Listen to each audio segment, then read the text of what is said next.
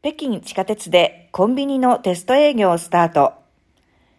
北京地下鉄の3駅におけるコンビニエンスストアのテスト営業体制がほぼ整い、オープンすることとなった。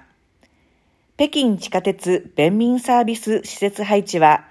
北京市重要民生実施プロジェクトに組み入れられており、